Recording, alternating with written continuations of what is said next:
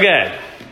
Well, church, this morning uh, we are continuing in our sermon series entitled Blessed Are the Peacemakers, where we're considering the wisdom that God has given to us in His Word for how we, as the people of God, should handle the conflict that we encounter uh, while we live here in the kingdom of the world. We began a couple of weeks ago by acknowledging the perspective shifting idea that the presence of conflict in our lives is not a bad thing. It's simply an inevitable reality in a fallen and broken world. But what is good or bad is the way in which we respond to the conflict in our lives. And so the first week was all about the motivation to, to glorify God by the way in which we respond to the conflict uh, in our lives. We want to engage conflict well in order to glorify God with our lives. Last week, uh, we covered the first step of engaging any type of conflict well, which was to first get the log out of our own eye. Before we ever even think of engaging someone else about the role that they might have played in a conflict, we need to consider our own contributions and our own culpability to that conflict first. And, and, often that alone will lead us to overlook an offense altogether. We'll, we'll be able to, to simply let it go and to move beyond it, having taken that step. That should always be the first step of conflict resolution. But we also acknowledge that while many times uh, conflicts can and should be overlooked, there are also many conflicts that are so harmful and so damaging either to relationships or to uh, one's witness of, of, for Christ, or, or to the physical or emotional or spiritual health of someone else involved. There are some conflicts that are so damaging or destructive that they must be addressed. And that brings us to the second part of being a peacemaker, where we actually engage with one uh, with another person in this process. So please don't let it be lost on you. That, that we're now here three weeks into a, a series on peacemaking, and we're, we are just now getting to the part where we involve another person in the process. Right? That should tell us something significant about the internal work that needs to be done in our hearts first in order to be able to engage and address a conflict well. But eventually, we do often need to address wrongs that were done. And that's what this morning is all about. So, we're going to discuss two main things today our purpose and our plan for engaging with someone else in conflict. Okay? First is the purpose. Like, what do we hope to accomplish by engaging someone in conversation, in conflict resolution? And second is the plan uh, for addressing a conflict, right? How do we plan to accomplish our purpose? And so, if you have your Bibles, I want to invite you to open them with me to Galatians uh, chapter 6, beginning in verse 1, as we begin with our first point in considering the purpose for engaging in conflict. Why do we do it? What do we hope to accomplish? And in Galatians chapter 6, beginning in verse 1, we read, Brothers and sisters, if anyone is caught in any transgression, you who are spiritual should restore them with a spirit of gentleness. Now, did you catch the purpose of conflict resolution that is given in this instruction to the church? What the Apostle Paul is saying is that when someone has sinned, that when they've done something that, is, that has hindered a relationship or damaged their Christian witness or, or has brought harm on themselves or on others, when they've done something that must be addressed and that cannot be overlooked, he said that you who are spiritual, he's talking to you, the church, you who are spiritual, should restore them in a spirit of gentleness. The purpose of conflict resolution is always restoration. To restore the one who's made a transgression. This is essential for us to understand. Because for most of us, when, when facing conflict with another person, particularly someone who has hurt us or who has harmed us in some way, restoration usually isn't the first or the natural motivation of our heart, is it? What is? It's usually something much more like punishment or vengeance, or maybe if you're really holy, justice, right? But not usually restoration. There was a heartbreaking example of this on 60 Minutes Australia a couple of weeks ago when Gabby Petito's parents were being interviewed about the tragic disappearance and death of their daughter and the mystery that surrounded it all, which gripped our nation. And at one point in the interview, the interviewer asked them what they wanted from Brian Laundrie or from his family since Brian could not be found. And Gabby's father said that we want vengeance and for him to pay for his crimes for the rest of his life. And then his wife softened this response slightly by saying that they wanted justice. but you hear more than that in the father's response. He wants more than justice. He wants Laundrie to pay and to suffer the way that his daughter did. And understandably so. It's impossible to imagine what that family has been through. The raw and the unfiltered, the human response to that kind of suffering is to want to make someone pay. This has always been the case with humanity. We see it all the way back in Genesis chapter 4, where one of Cain's descendants, Lamech, said, That I have killed a man for wounding me, a young man for striking me. He said, If Cain's revenge is sevenfold, then Lamech's is 77 fold. Do you hear what he's saying? Uh, this isn't even eye for an eye and tooth for a tooth. Right? Lamech killed a man for merely wounding him. That's not justice. That's more than justice. That's don't mess with me vengeance right there, right? This is in all of our hearts. It may not be as drastic as Lamech or as raw and apparent as what we hear in Gabby Petito's father, but it's present in all of us. And this is actually the reason why an eye for an eye and a tooth for a tooth was part of the Old Testament law, so that you could only do what was done to you and no more, right? Justice, not vengeance. The law was needed to restrain that desire for revenge that is inside of all of us. But here in Galatians, Paul is telling us that not vengeance, not even justice, but restoration should be the motivation and the desire of our heart in dealing with the conflicts that we have with others. If someone is caught in a sin, it needs to be addressed, but it should be done so. It should, it, it should be done so with, with the heart and with the goal of restoration. Our purpose should be to restore them. This is always God's heart for us when we've gone astray. We see it over and over and over again in the scriptures. In 1 Corinthians chapter 5, there's an account of a man who was committing a sexual sin that was damaging the witness of the church. And in, re- in response, Paul tells the church to, to bring discipline upon the man, not in order to punish him, but in order that his spirit might be saved on the day of the Lord.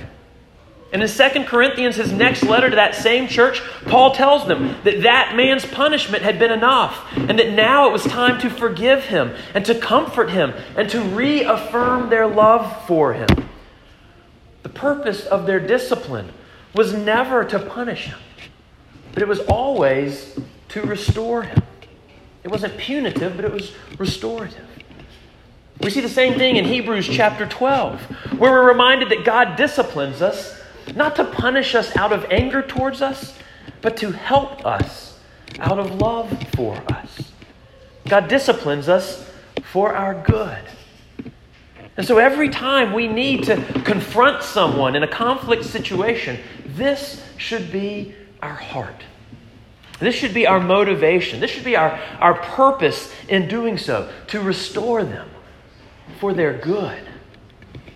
It doesn't mean there won't be correction or rebuke or consequences or hard words spoken. Those may all be necessary, but they should always be done out of love for the good of the one with whom we are engaging, in order to restore them, never to punish them. so the question for us becomes how do we do that, right? I mean, if our natural bent is towards vengeance, but we're called instead to restore, how do we do that? How can we overcome our natural tendencies and respond in a godly and life giving way in the midst of conflict with others? The Apostle Paul gives us the answer to that dilemma in Romans chapter 12, verses 19 through 20, where he writes, Beloved, never avenge yourselves, but leave it to the wrath of God. For it is written, Vengeance is mine, and I will repay, says the Lord. To the contrary, if your enemy is hungry, feed him. If he is thirsty, give him something to drink. Do not be overcome by evil, but overcome evil with good. What Paul shows us here is that we don't need to avenge ourselves because there is a better alternative. But we can leave our desire for revenge to the wrath of God. And the reason that we can leave our desire for revenge with the wrath of God is because He has told us that vengeance belongs to Him, that He will repay everyone for every wrong ever committed. There is no sin that will be left unaddressed by God. It will all be dealt with. Either by Christ on the cross for those who repent and who trust in Him or in judgment in hell for those who don't. But one way or another, God has promised that He will take care of all of the wrongs that have ever been committed. He will not leave the guilty unpunished. And so we don't have to do that work of punishing. We don't have to seek out vengeance. God will take care of that for us. And He will do a far better job of it than you or I ever could. He will do it more justly, He will do it more thoroughly, and He will do it more mercifully than we ever could. And when we believe that promise and trust God with that promise, He will begin to free us from our desire for vengeance because we know that God will handle it. And instead, we can bless our enemies. We see this dynamic played out perfectly in Jesus' life. As recounted in 1 Peter chapter 2 verse 23 where Peter says that when Jesus was reviled, he did not revile in return. When he suffered, he did not threaten, but continued entrusting himself to the one who judges justly. Jesus didn't have to fight back against the ones who were persecuting him because he knew God, his Father, would judge them justly. Instead, he blessed his enemies. we can do the same. Our purpose in engaging a conflict situation must always be for the restoration of the one with whom we are engaging. And if that's not, if that's not the desire of your heart, then you need to go all the way back to steps number one and two in this process of conflict resolution. Ask ourselves all over again how can I glorify God in this process? And then we need to spend more time getting the log out of our own eye. We need to spend more time considering our own shortcomings, our own failings, our own sinfulness, our own guilt, and our own need for mercy until we realize that we, just like they, are in desperate need for grace and mercy and healing and forgiveness. and restoration. Then we can go with them to, to a heart to restore. And when our heart is ready, when, when our purpose in doing this is pure, well, then God's Word gives us a plan and a path to follow. That path is found in our gospel readings from this morning from Matthew chapters 5 and chapters 18. So, so flip there in your Bibles if you have them, and let's consider those together. The, the first passage, Matthew chapter 5, beginning in verse 23, said this If you are offering your gift at the altar, and there remember that your brother has something against you, leave your gift there before the altar and go. First be reconciled to your brother, and then come and offer your gift. And later in Matthew, Jesus raises this same issues again with a slightly different focus this time. In chapter 18, beginning in verse 15, we read that if your brother sins against you, go and tell him his fault between you and him alone. If he listens to you, you have gained your brother. But if he does not listen, Take one or two others along with you, that every charge may be established by the evidence of two or three witnesses. If he refuses to listen even to them, tell it to the church. And if he refuses to listen even to the church, let him be to you as a Gentile or a tax collector. Now, there's a lot in those passages uh, that is worthy of study and consideration and discussion and, and that it would be very helpful in engaging in a process of conflict resolution. Uh, we don't have nearly the time we need to engage all of that thoroughly. But there are three points that I want to highlight very briefly out of those two passages. Because in those passages, they show us the right way to engage in conflict resolution, the right time to engage in conflict resolution, and the responsibility to engage in conflict resolution. And so we're going to consider each of those really briefly this morning. First is the right way. And what we see in both of these passages is that the instruction that Jesus gives us is to go directly to the person with whom you are in conflict in order to settle disputes. This is present in both of the scriptures, but particularly in the Matthew 18 passage where Jesus says to go to the person, you and them alone. You know, if we would heed that advice, and if we would seek out, seek to work out our differences with one another in person, face to face, can you imagine how different our world would be? Particularly in this day and age. I mean, part of the reason why we have so much unresolved conflict in our world today is because so much of our discourse with one another about the things that we disagree on is mediated through impersonal public channels. We share our opinions and disagreements with one another through social media like Facebook or Twitter. We air our grievances and we try to sway public opinion through, through gossip within our neighborhood or with our friend groups. More high profile individuals mediate their conflicts through, through the media or through attorneys. All of that ends up being counterproductive to actually resolving a conflict. That was the whole point of the game of telephone that we played earlier this morning with the kids.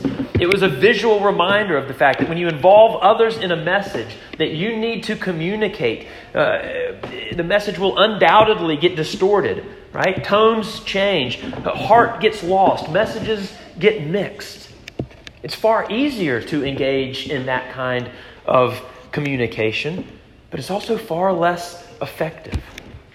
We lose civility and empathy and compassion and the humanity of the other person when we depersonalize a conflict. Instead, Jesus tells us to go directly to one another. You and them alone. This takes wisdom, takes maturity, takes courage, takes trust in God that He'll be present with us. But this is what He calls us to. Now, I need to really quickly acknowledge a couple of important caveats about it. Because this may not always be true. If you're dealing with a conflict situation where there is an unequal power dynamic involved in a relationship, like with a, a supervisor or a boss or an employer. It's also certainly not true in cases of abuse, where you need an advocate and a witness in some of those circumstances. Ken Sande, in his book, The Peacemakers, talks about a number of those issues. And I'd be happy to have conversations with anybody uh, who has questions or concerns about a particular uh, situation that you may find yourself in. So there are caveats to consider, but in general, it is almost always best to go person to person. That is the right way to engage in a conflict. Next is the right time.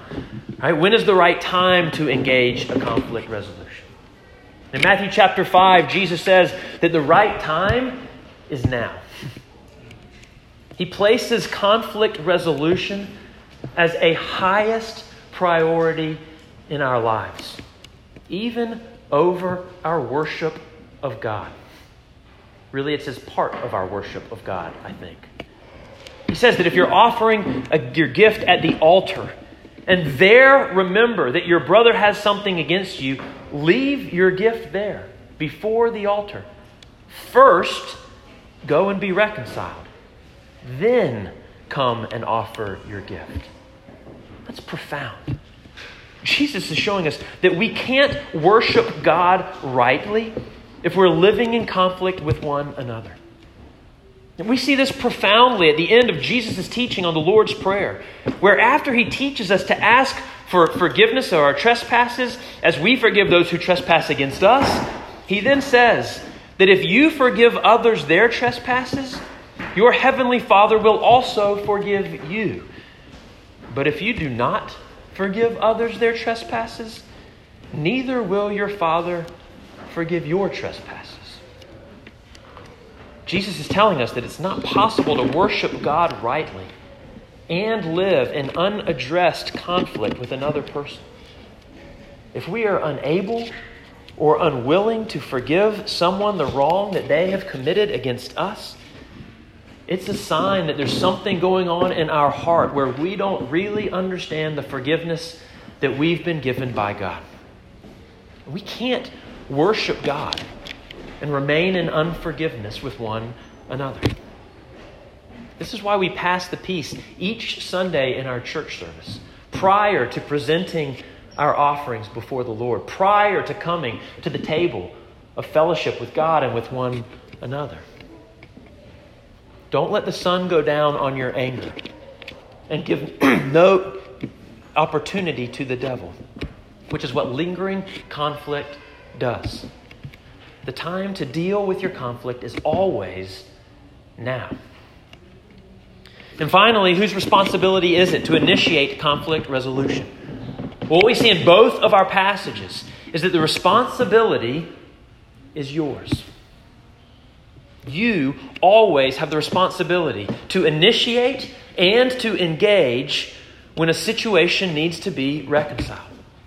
And it doesn't matter if you did something wrong to someone else or if someone else has done something wrong to you. In either case, it's your responsibility to initiate.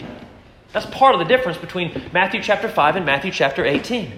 In Matthew chapter 5, Jesus says, if you are at the altar and realize that someone has something against you, go and be reconciled.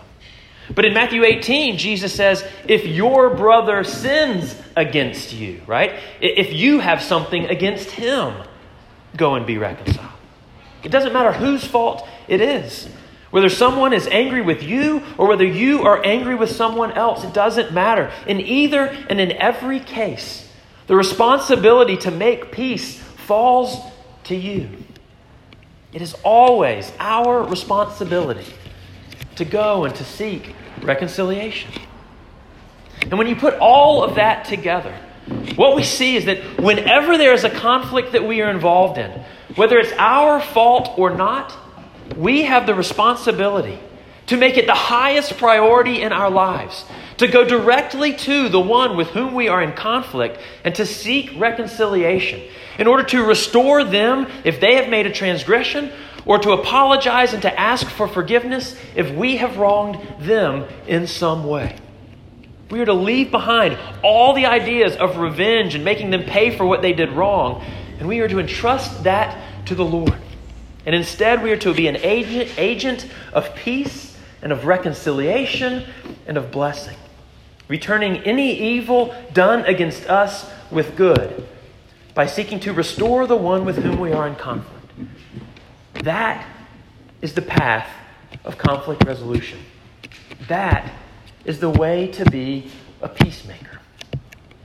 And I know that's not easy. Many people would prefer to avoid conflict and act as if everything's okay rather than enter in to the difficult and messiness of relationships. But as Christians, we can't do that to one another. Dietrich Bonhoeffer, in his book Life Together, wrote that nothing is so cruel as the tenderness that consigns another to their sin. And nothing can be more compassionate than the severe rebuke that calls one back from the path of sin. This is the way of love, of true love. This is why conflict resolution is always essential. Because it's the cruelest thing not to do. It's the most loving thing to do. And it's what God has done for us in Christ, making our conflict with Him a highest priority, taking the responsibility to come directly to us in the Word made flesh, calling us to repentance in order to restore our relationship with Him, overcoming our evil by His good. This is how God has loved us in Christ. He tells us to go and do the same. As I have loved you, so you should love one another. We're to follow him in this work. We're to imitate his example. It is the way that we glorify him in the midst of the conflict that we face in our lives. So, church, having been changed by what he has done for us, let us go and seek to do the same for one another, for God's glory and for our good.